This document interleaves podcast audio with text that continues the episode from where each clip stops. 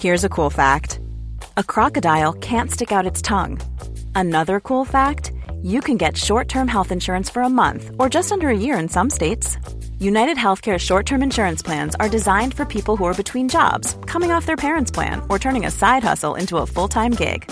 Underwritten by Golden Rule Insurance Company, they offer flexible, budget-friendly coverage with access to a nationwide network of doctors and hospitals. Get more cool facts about United Healthcare short-term plans at uh1.com.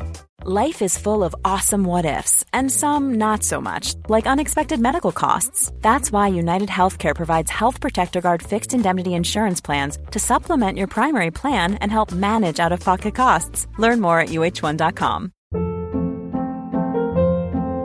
Hold up. What was that? Boring. No flavor. That was as bad as those leftovers you ate all week. Kiki Palmer here. And it's time to say hello to something fresh and guilt-free. HelloFresh. Jazz up dinner with pecan-crusted chicken or garlic butter shrimp scampi. Now that's music to my mouth. HelloFresh. Let's get this dinner party started. Discover all the delicious possibilities at HelloFresh.com.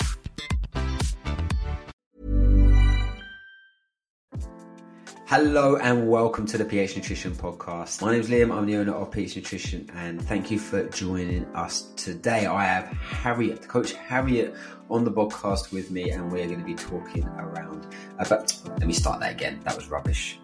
Sorry, Lukey. 25.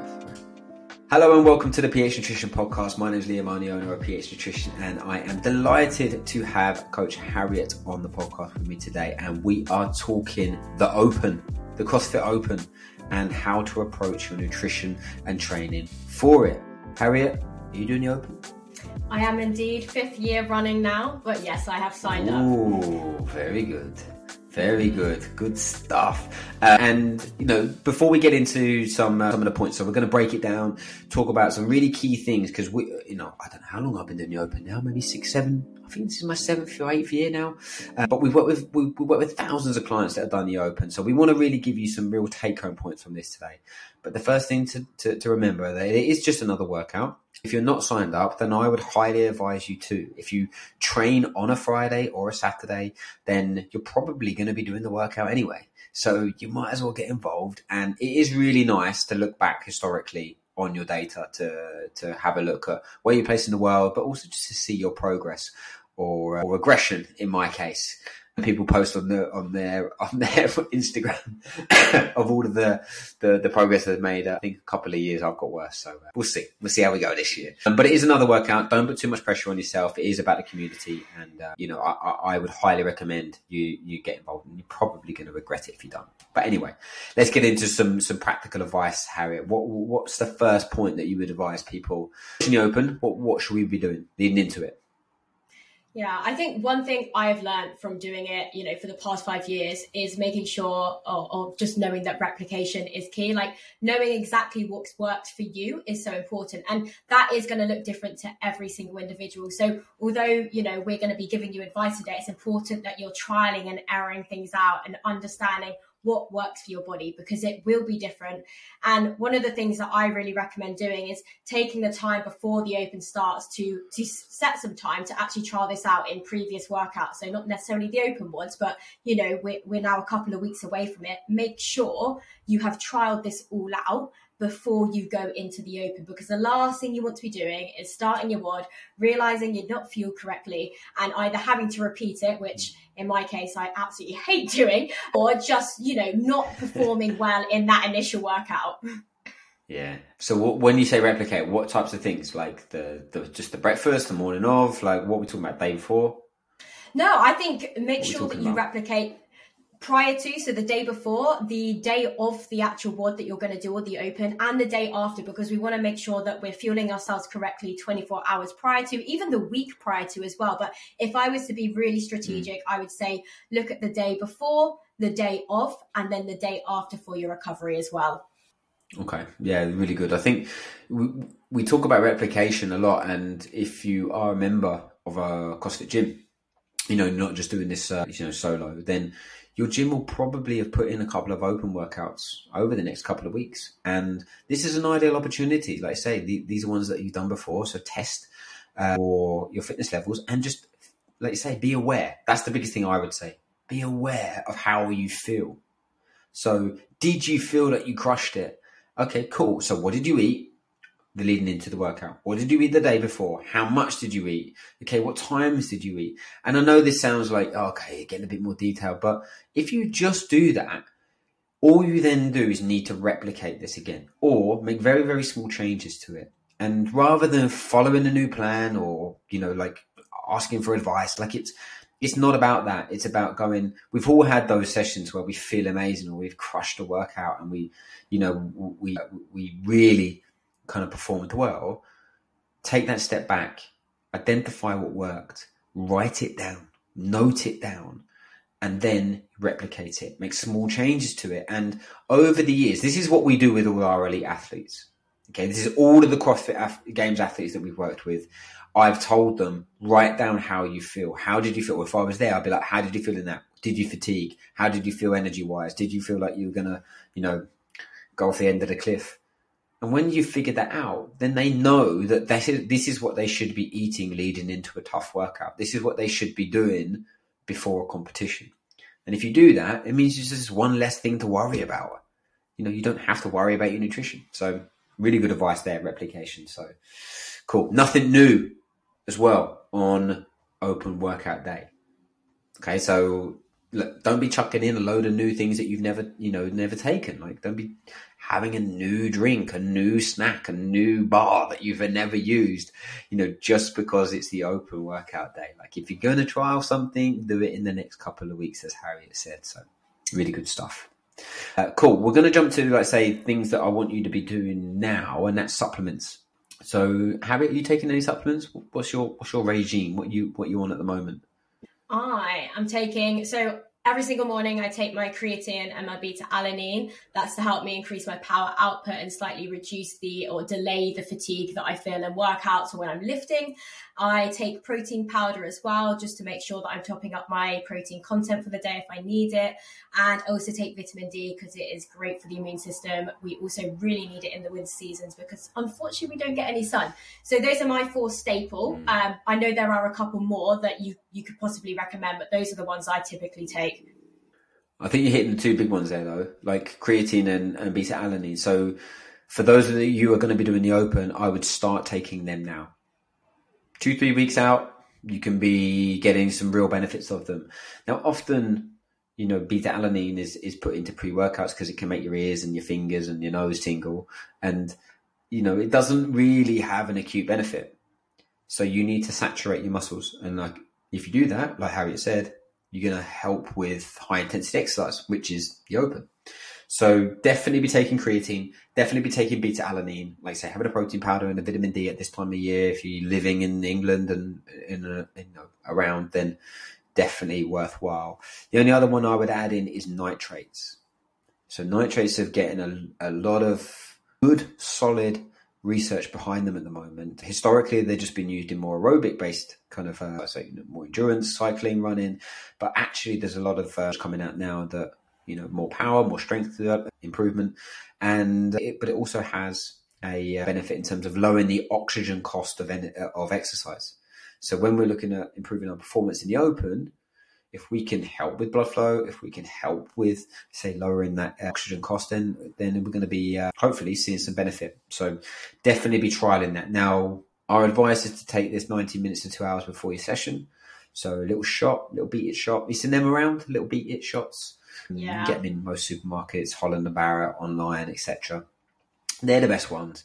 So just try them. Like, they don't taste the best, they don't taste the worst, but they some really, really, really solid research that we'll link into show notes as well, just to give people an idea. But those are the big three for me: beta alanine, creatine, nitrates. Start taking them now. Saturate your muscles, build up your stores, and you will hopefully see some benefit. So really good. Cool. So this is what we've done, the kind of leading into the open. So we've got replication, we've got some proactive supplementation. Now we're talking about what we're going to do before the workout. So when do you normally do the workout? I'm a keen bean. I've got to get it done in the morning. I can't be one of these people that wait for Friday night lights. When do you do it?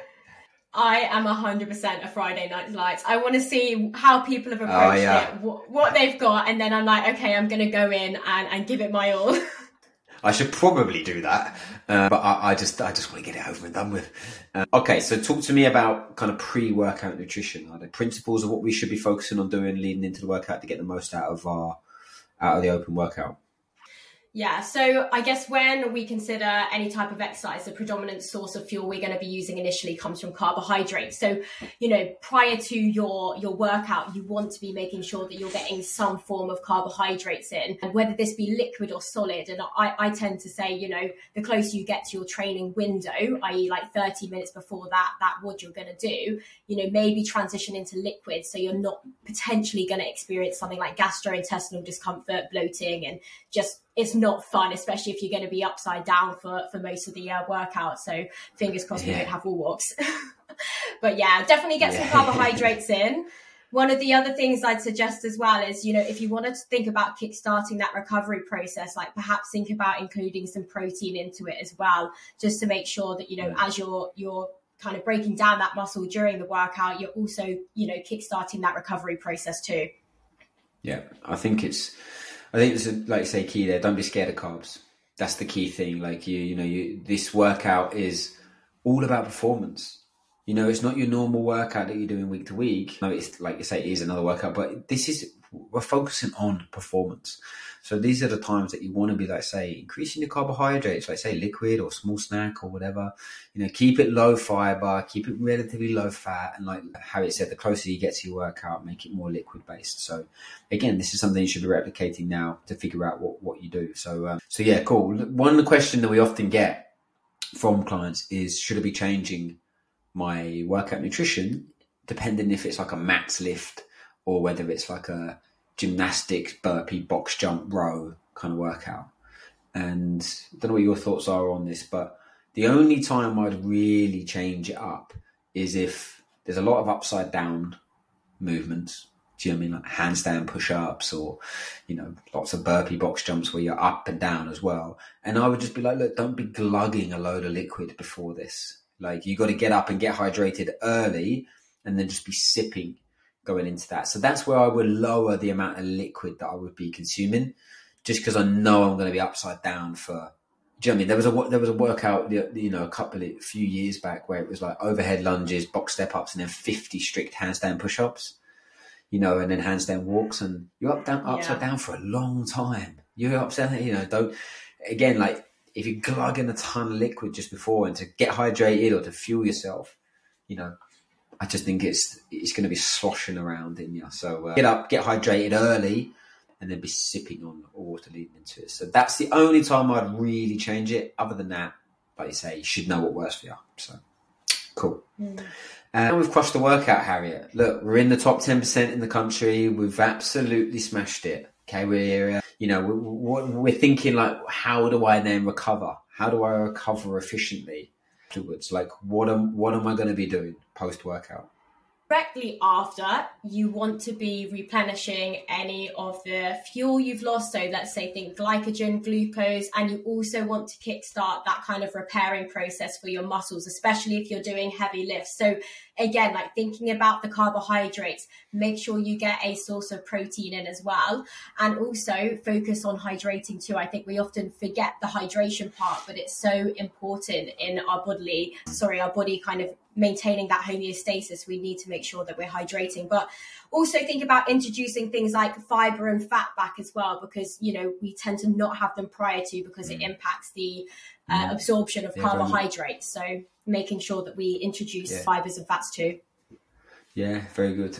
I think you're right. Like it's say just introducing the foods that maybe have been limited beforehand. And when it's cold as well, like we, you know, hydration can sometimes be something that we overlook. So definitely look into that. And if you are going to repeat it, you know, you're depending on what the workout is. I know some of them have really hit people for six over the years, like real high muscle soreness, you know, real kind of fatigue. It depends. Like some of them are like 6-7 minutes, depending on how quick you are. And some of them can be a little bit longer with a higher kind of stress on the body. So if you are going to repeat it, you know, whether that's Sunday afternoon, whether that's Monday, then, you know, not delaying your recovery, you know, intake is going to be beneficial because you have a minimal amount of time.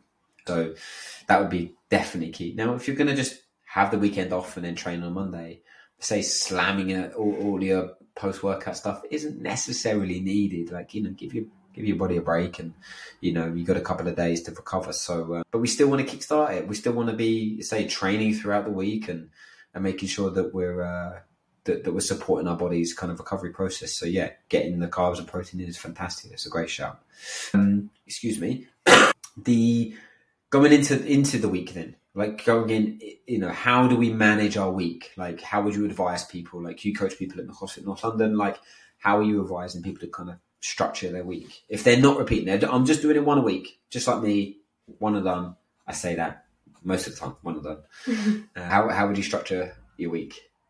I mean, I would, again, like, hopefully your gym is structuring your week. So if you are taking part in the open, you know, they're giving you that guidance on that. But I would really consider how your body is feeling after, you know, each open workout, and consider, you know, each week as an individual week. And I know we talk about within PH the concept of performative sessions and adaptive sessions, but perhaps thinking about incorporating more adaptive sessions whereby you might be scaling the WODs a little bit more, like not going all out essentially, because as you said, like the open workouts are workouts, but we are challenging ourselves. Therefore, we are going to be pushing ourselves more. So we want to make sure that, you know, the time before doing the next open workout, we have sufficiently recovered. And if that means adapting some of your workouts for, you know, 7 days, it's not going to ruin your progress. And then, if anything, it's going to improve it for the actual next open WOD. Yeah, I think that's a really key thing. Listen to your coaches, listen to your gym. You know, like they have your best interests in heart to get you prepared for the open. So making sure that, you know, just if they program a rest day on a Thursday, or a lighter day on a Thursday and a rest day on a Wednesday, don't be going on Instagram and then chucking in a 2-hour session. Because, you know, I always say this to people, like, you know, delayed onset muscle soreness is called delayed onset muscle soreness for a reason. It's delayed. So if you're burying yourself on a Wednesday going, that's okay, like, it will peak. Like, you know, muscle soreness can peak at 36, 48 hours later. So then you turn up on that Friday sore. And we know that muscle soreness can lower force output, can reduce range of motion. And these are not things that we want to happen on an open workout. So if you're really wanting to push yourself, say, listen to your gym, like, listen to the coaches, but just, like you say, make it more of an adaptive session. When we say, like, you know, rather than crushing yourself going 100%, you want to be going like 60 to 75%. You know, and like I say, there might be just taking it a little bit easier, not going super heavy, you know, and having that mindset of like, cool, Monday, Tuesday, I'll train as normal, trade hard. Say Wednesday, Thursday, if I'm doing it Friday, I just want to take my foot off the pedal a little bit, because that's going to help me to reduce my fatigue, reduce muscle soreness, so I feel fresh on Friday. And again, you just work back from that depending on when you're doing it, Saturday or Monday. So yeah, I think that's definitely something. I think I see a lot of people doing a lot of extras or doing too much leading into it, because, you know, us CrossFitters, we don't like to rest, do we? We don't like to take time off. So we always like to do more, but it will impact your output. So follow the coach and take a little bit of rest. Cool. So In terms of anything else, what have we got? Any other extras that we want to talk about? Give people little nuggets of gold from you, Harriet, or are we pretty good? I think we can cover quite a lot there, so that's looking good at the moment. Anything else you want to talk about?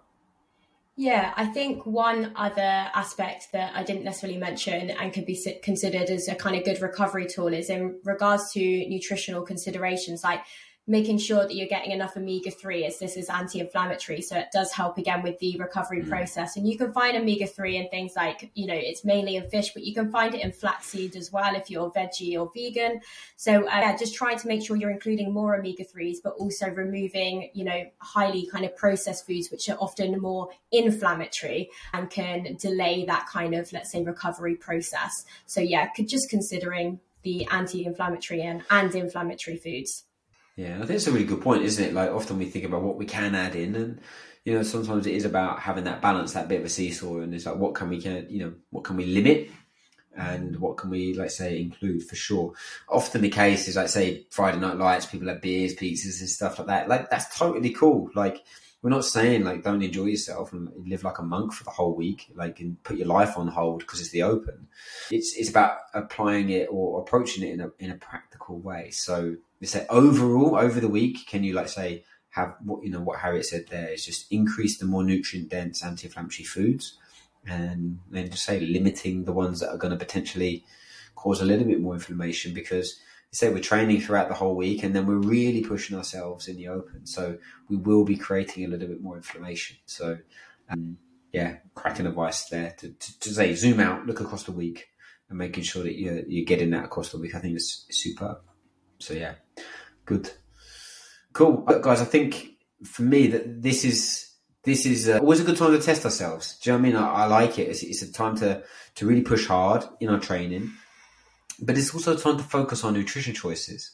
You know, January kind of like comes and we're all a bit mental, going crazy on the nutrition side of things. And I love it when it opens at this time of year. I didn't like it when they moved it to October or whenever they did, because it just gives me that next focus, performance focus. So even if you're not that bothered about the open, use it as an opportunity to figure out what works for you. Have a little play around with pre-workout nutrition choices. What do you eat the night before? Like, how do you feel in these things? And, you know, maybe try some of the supplementation and see if it actually makes you feel better in training across the week, not just in that one workout.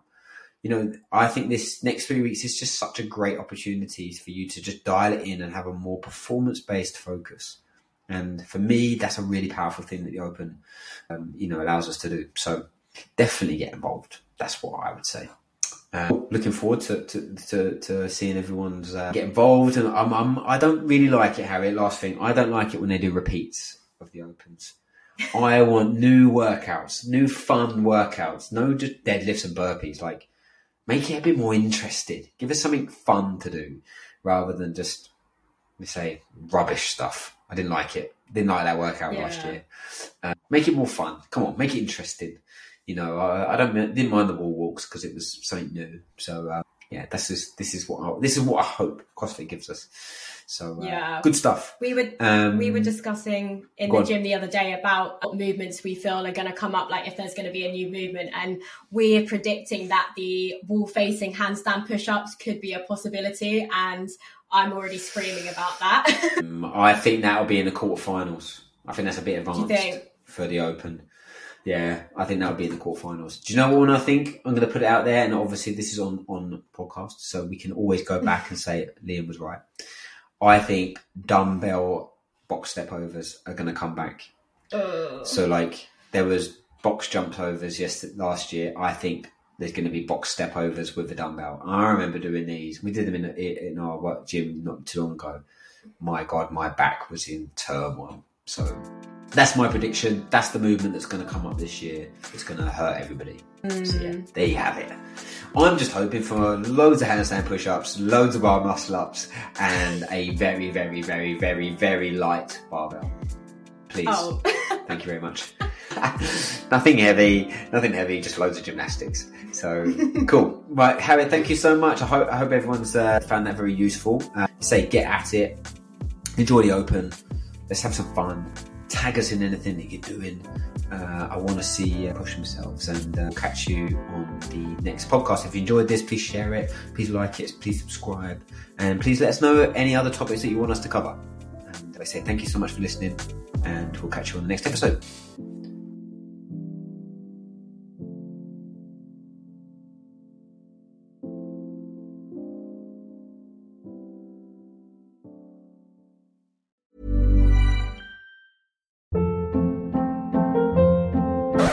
Up. What was that? Boring. No flavor. That was as bad as those leftovers you ate all week. Kiki Palmer here, and it's time to say hello to something fresh and guilt-free. HelloFresh. Jazz up dinner with pecan-crusted chicken or garlic butter shrimp scampi. Now that's music to my mouth. HelloFresh. Let's get this dinner party started. Discover all the delicious possibilities at HelloFresh.com.